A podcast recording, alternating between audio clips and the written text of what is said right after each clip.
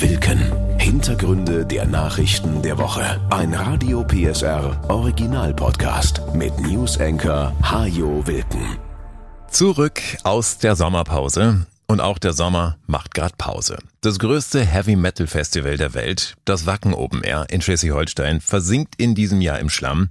In Sachsen haben die ersten Freibäder ihre Öffnungszeiten verkürzt und die Bauern, zumindest die, die in diesen Tagen ihr Getreide von den Feldern holen wollen, die sorgen sich um die Ernte. Andreas Jane vom Landesbauernverband. Unsere Landwirte kommen zum Teil gar nicht auf die Flächen, weil die Böden einfach nicht tragfähig sind, beziehungsweise auch das Getreide, die Körner viel zu feucht sind. Und wir hoffen, dass wir das Getreide noch geerntet bekommen. Man muss natürlich auch wissen, spätestens so ab 20. August werden dann die Tage natürlich spürbar auch kürzer. Das Erntezeitfenster am Tag verringert sich damit auch. Wenn natürlich das Wetter so weitergeht, dann ist natürlich auch zu befürchten, dass die Qualitäten auch des Getreides leiden werden. Der Regen der letzten Wochen macht den Getreidebauern also zu schaffen. Auf anderen Feldern dagegen kann jeder Tropfen Wasser durchaus noch Gutes bewirken und die Erträge steigern. Denn auch 2023 war in Sachsen bisher insgesamt wieder einmal zu trocken. Mais, Rüben und auch die Kartoffeln, die späteren Sorten, diese Kulturen können noch profitieren und da hoffen wir auch, dass dieser Niederschlag, der jetzt äh, im Prinzip für die Getreideernte störend ist, dort bei diesen Kulturen noch ertragsmäßig wirksam wird. Dass das Sommerwetter derzeit so großen Gesprächswert hat, liegt wohl auch daran, dass wir etwas längere Regenphasen im Juli oder August in den letzten Jahren selten mal erlebt haben. Dabei sind die völlig normal für unsere Breiten, sagt Thomas Hein vom Deutschen Wetterdienst in Leipzig. Ja, das ist eigentlich der normale mitteleuropäische Sommer. Der ist eigentlich geprägt durch äh, einen ständigen Wechsel von mal wenigen warmen und heißen Tagen und dann wieder relativ kühlen Tagen. Es sollte immer wieder Regen geben. Aber in den letzten Jahren, aufgrund des Klimawandels, hat sich das halt alles verschoben. Und mittlerweile glauben viele Menschen schon, das ist normal, dass wir 14 Tage, drei Wochen, vier Wochen, Monate lang unter Hochdruckeinfluss bei über 30 Grad stöhnen müssen. Das ist nicht normal, sondern die Wetterlage, wie wir sie jetzt haben, das ist eigentlich der normale mitteleuropäische Sommer, auch wenn es die Urlauber und Ferienkinder nicht gerne hören. Gut ist diese Wetterlage auf jeden Fall auch für die Wälder. Während vor einem Jahr in der sächsischen Schweiz noch verheerende Feuer wüteten, die nur schwer in den Griff zu kriegen waren, besteht aktuell keine Gefahr. Mit dem Temperaturrückgang und den einsetzenden Niederschlägen hat sich doch die Waldbrandgefahr deutlich entspannt. Das heißt aber eben nicht, dass das so bleiben wird. Wir gehen davon aus, dass der Sommer noch einmal zurückkehrt, dass auch die Niederschläge wieder nachlassen, sodass wir doch davon ausgehen können und müssen, dass es zumindest in der zweiten Hälfte August durchaus wieder zu verstärkten Waldbränden kommt oder zumindest zu einem Anstieg der entsprechenden Waldbrandgefahr. Aber momentan ist das das relativ entspannt und das ist ja auch mal positiv. In Teilen Sachsens ist das Bus- und Bahnfahren in dieser Woche teurer geworden. Der MDV und der ZVON haben zum 1. August die Preise erhöht. Rund um Leipzig und in der Oberlausitz muss man damit mehr bezahlen. Für Einzelfahrten oder Tagestickets ebenso wie für verschiedene Abos. Das ist zwar ärgerlich, sagt Ingo Koschens vom Fahrgastverband ProBahn, in der aktuellen Situation aber verständlich. Denn die Kosten der Verkehrsbetriebe sind zuletzt weiter gestiegen. Die einzige Alternative, die die Zweckverbände hätten, wäre die Stilllegung von Bahnlinien, von Buslinien. Solange die Politik sich nicht bewegt und mehr Geld zur Verfügung stellt, geht es nicht anders. Und da ist aus unserer Sicht die Anhebung von Ticketpreisen das geringere Übel als eben das Zurückfahren von Leistungen. Von den Preiserhöhungen nicht betroffen ist das Deutschlandticket. Das kostet nach wie vor 49 Euro im Monat. Damit ist das Ticket eine Chance. Nicht nur zum Sparen, sondern auch eine Chance, um den öffentlichen Nahverkehr insgesamt attraktiver zu machen, glaubt Ingo Koschens. Wenn die Politik sieht, dass möglichst viele Menschen umsteigen, dann wird sie auch im Interesse der Bürgerinnen und Bürger nicht umhin kommen, die Zuschüsse zu erhöhen und sich Gedanken machen, wie kann der öffentliche Verkehr in Deutschland besser finanziert werden. Auf der anderen Seite müssen natürlich dazu auch die ländlichen Regionen angebunden werden. Das Deutschlandticket ist inzwischen drei Monate alt. Über den Erfolg gehen die Meinungen noch auseinander. Die einen sprechen von einer schönen Werbemaßnahme für bisherige Stammkunden. Beim Verband Deutscher Verkehrsunternehmen etwa heißt es, dass im Juni nur acht Prozent der Deutschlandticket-Abonnenten Neukunden waren. Ganz anders fällt allerdings die Bilanz von DB Regio aus. Im Juni sind demnach 25 Prozent mehr Menschen Zug gefahren als noch im April. So oder so, wenn künftig mehr Menschen auf Busse und Bahnen umsteigen sollen, dann müssen die Verkehrsbetriebe ihre Angebote weiter ausbauen. Dafür brauchen sie mehr Fahrzeuge und mehr Personal. Das alles kostet. Noch ist allerdings nicht einmal die Finanzierung des Deutschlandtickets für das kommende Jahr komplett gesichert. Der Deutsche Städtetag hat Bund und Länder deshalb in dieser Woche zu handfesten Zusagen aufgefordert, die Mehrkosten auch für die nächsten Jahre zu übernehmen. Wir bleiben beim Geld. Unser Einkauf im Supermarkt oder beim Discounter ist ja in den letzten anderthalb Jahren deutlich teurer geworden. Dennoch gehört Deutschland nach wie vor zu den Ländern, in denen Lebensmittel verhältnismäßig günstig sind. Das ist häufig nur möglich, weil der Handel niedrige Preise bei seinen Lieferanten durchsetzt. Und vor allem auch deshalb, weil entlang der Lieferketten Kosten anfallen, die niemand in Rechnung stellt. Der Discounter Penny hat in dieser Woche nun eine bemerkenswerte Aktion gemacht. Er hat für neun seiner Produkte die sogenannten wahren Preise verlangt. Also Preise, die man zahlen müsste, wenn man die Kosten mit einberechnet, die etwa durch Umweltschäden entstehen. 300 Gramm Käse zum Beispiel kosteten deshalb nicht die sonst üblichen 2,49 Euro, sondern fast das Doppelte. Für eine Packung Wiener Würstchen waren rund 6 Euro fällig gut 2,80 Euro mehr als sonst. Die Rechnung dahinter, Wann immer irgendwelche Lebensmittel hergestellt werden, hat das Auswirkungen auf unseren Boden, das Klima, das Wasser oder auch unsere Gesundheit. Dadurch entstehen Kosten, für die wir im Supermarkt normalerweise aber nicht zur Kasse gebeten werden. Die Zeche zahlt dann womöglich die nächste Generation, die etwa die Folgen des Klimawandels ausbaden muss. Es gibt Studien, die gehen davon aus, dass allein auf Deutschland bis Mitte des Jahrhunderts Kosten von 900 Milliarden Euro zukommen. Und in dieser Woche, am Mittwoch, war ja auch gerade erst der sogenannte Erdüberlastungstag. An diesem Tag hatten wir weltweit alle natürlichen Ressourcen verbraucht, die auf der Erde innerhalb eines Jahres nachwachsen können. Zur Erinnerung, in Deutschland war dieser Tag in diesem Jahr sogar schon auf den 4. Mai gefallen. Das heißt, wenn alle Menschen so leben würden wie wir hier, dann bräuchten wir drei Erden.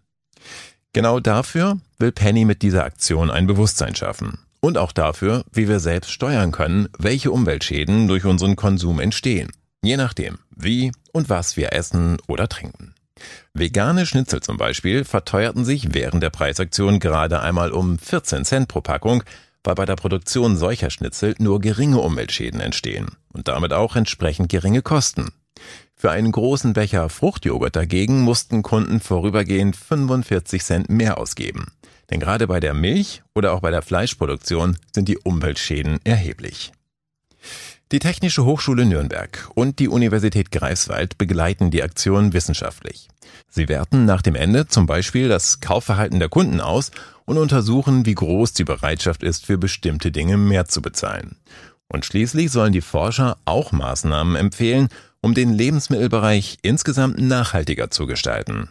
Dann nämlich, so die Überlegung, könnte man schon bei der Produktion vieler Lebensmittel die Dinge so steuern, dass Umweltschäden klein bleiben. Damit wären solche Produkte also auch dann noch erschwinglich, wenn wir dafür tatsächlich die Warenpreise zahlen müssten. Nächste Woche verlangt Penny übrigens wieder die alten Preise. Denn Lebensmittel sind kein Luxusgut, heißt es beim Discounter, und er räumt ein, dass man auf Dauer nicht die Warenpreise verlangen kann.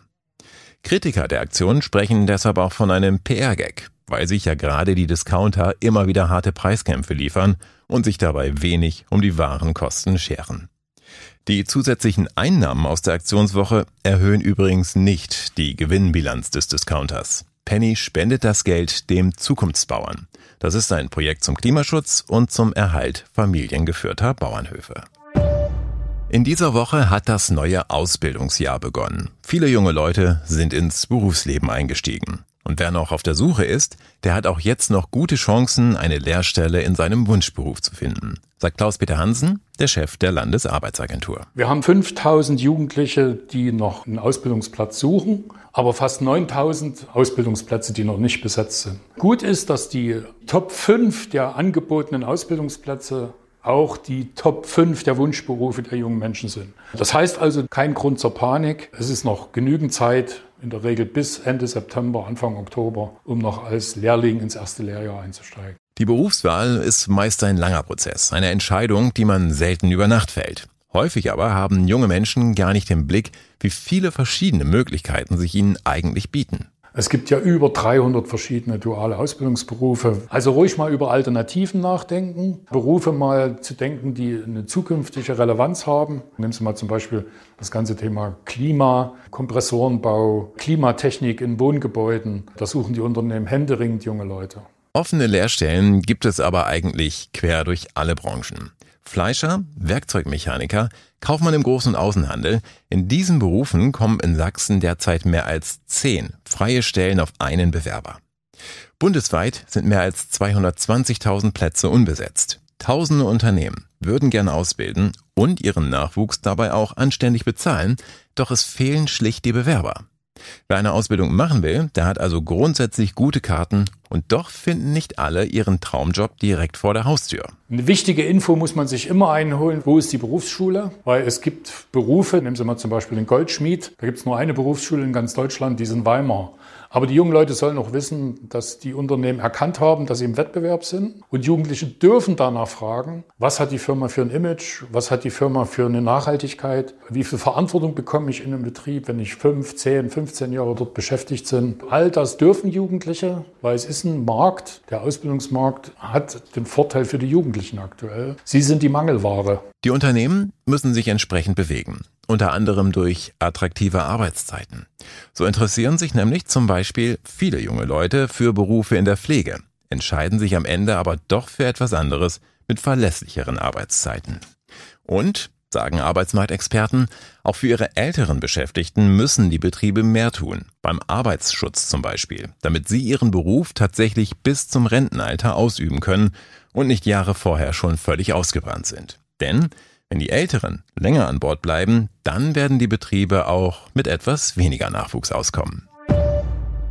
Gute Nachrichten gab es in dieser Woche vom Kraftfahrtbundesamt. Die Autos auf Sachsens Straßen sind besonders gut in Schuss. Im letzten Jahr sind nur 18 Prozent durch die Hauptuntersuchung gefallen. So gut war die Quote in keinem anderen Bundesland. Bei fast 70 Prozent aller Autos fanden die Prüfer gar keine Mängel. Bei weiteren 13 Prozent nur geringe und komplett unsicher waren nur 666 Autos in ganz Sachsen. Diese Zahlen sind auch deshalb bemerkenswert, weil die Autos auf unseren Straßen im Schnitt immer älter werden. Das zeigt, so der ADAC, dass moderne Autos tendenziell immer zuverlässiger werden. Zudem werden technische Probleme durch die vielen Kontrollleuchten meist schneller entdeckt als früher und können so frühzeitig repariert werden, bevor sie in die Mängelstatistik vom TÜV einfließen. Ein paar Dinge kann man übrigens selbst checken, bevor man zum TÜV muss. Dazu gehört beispielsweise das Profil der Reifen oder ob das Auto Öl verliert. Abgenutzte Scheibenwischer müssen ausgetauscht werden. Überprüfen Sie auch, dass der Verbandskasten sein Verfallsdatum noch nicht erreicht hat und dass Warnweste sowie Warndreieck an Bord sind. Auch die Beleuchtung können Sie vor einem TÜV-Termin problemlos selbst überprüfen und testen Sie auch ruhig mal, ob die Hupe funktioniert. Es wäre ärgerlich, wegen so einer Kleinigkeit noch ein zweites Mal beim Prüfer vorfahren zu müssen. Die juristischen Probleme von Ex-US-Präsident Donald Trump werden immer größer. Er ist in dieser Woche erneut angeklagt worden. Es ist bereits das dritte Verfahren insgesamt und das zweite vor einem Bundesgericht. Wenn das so weitergeht, könnte Trump allein Ende des Jahres mehr Anklagen am Hals haben als der gesamte Berliner Remo-Clan. Nach den Vorwürfen um ein vertuschtes Schweigegeld für die Pornodarstellerin Stormy Daniels und um Geheimdokumente, die kistenweise bei Trump zu Hause gefunden wurden, geht es diesmal um Wahlbeeinflussung und den Sturm seiner Anhänger auf das Kapitol. Dabei waren Anfang 2021 fünf Menschen ums Leben gekommen. Der Sonderermittler Jack Smith wirft Trump unter anderem vor, an einer Verschwörung beteiligt gewesen zu sein um nach der verlorenen Wahl gegen Joe Biden an der Macht bleiben zu können. Der Angriff auf das Kapitol war ein beispielloser Anschlag auf den Sitz der amerikanischen Demokratie. Er wurde angeheizt durch die Lügen des Angeklagten. Die Männer und Frauen, die das Parlament verteidigt haben, sind Helden. Sie haben nicht nur ein Gebäude geschützt, sondern ihr Leben riskiert, um das zu verteidigen, was uns als Land und Volk ausmacht. 45 Seiten lang ist die Anklage insgesamt. Es ist die erste, die Trump kriminelles Verhalten im Amt vorwirft, also während er Präsident war und nicht in der Zeit davor oder danach, wie bei den anderen beiden Verfahren. Natürlich bestreitet er sämtliche Vorwürfe, spricht wie immer von einer politischen Hexenjagd, um seine Rückkehr ins Weiße Haus zu verhindern. Sein Wahlkampfteam verglich die Ermittlungen sogar mit der Nazizeit in Deutschland. Die drei Anklagen sind vermutlich noch nicht das Ende der Fahnenstange. Eine vierte könnte demnächst noch hinzukommen. In Georgia laufen weitere Ermittlungen gegen Trump wegen Wahlbetrugs. Alle Prozesse könnten dann im nächsten Jahr beginnen und ihn zumindest teilweise auch während des Wahlkampfes beschäftigen. Möglicherweise wird er dann also mehr Zeit in Gerichtssälen verbringen als auf Wahlkampfveranstaltungen. Kandidieren kann er aber auf jeden Fall. Und selbst bei einer Verurteilung, möglich wäre ein Strafmaß von mehreren Jahrzehnten, kann Trump noch einmal Präsident werden und sich dann selbst begnadigen, sollte er tatsächlich noch einmal ins Amt kommen.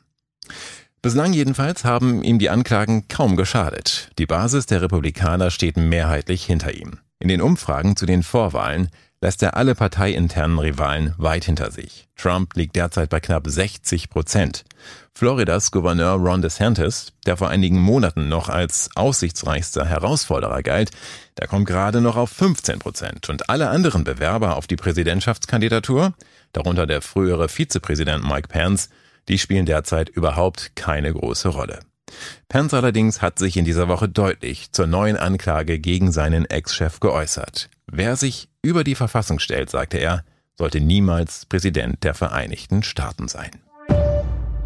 Noch zwei Wochen Sommerferien in Sachsen. Und? Haben Sie schon eine Urlaubspostkarte bekommen in diesem Jahr? Oder selbst eine verschickt? Wenn es etwas Besonderes sein soll, dann empfehle ich Ihnen einen Briefkasten in Hemmoor. Das ist eine Gemeinde im Norden von Niedersachsen. Dort, im Kreidesee, hängt Deutschlands tiefster Briefkasten. 19 Meter unter Wasser. Um eine Postkarte einzuwerfen, muss man natürlich runtertauchen. Wasserdichte Karten gibt es gleich vor Ort an einer Tauchstation. Für 6 Euro inklusive Porto. Jede Woche landen etwa 40 Postkarten in den Briefkasten. Einmal pro Woche wird er geleert und die Karten dann auf dem ganz normalen Postweg zugestellt. Auch schon mal bis nach China, Indien oder Australien. Das war Wilken. Hintergründe der Nachrichten der Woche mit Newsenker Hajo Wilken. Dieser Radio PSR Original Podcast ist eine Produktion von Regiocast, deutsches Radiounternehmen.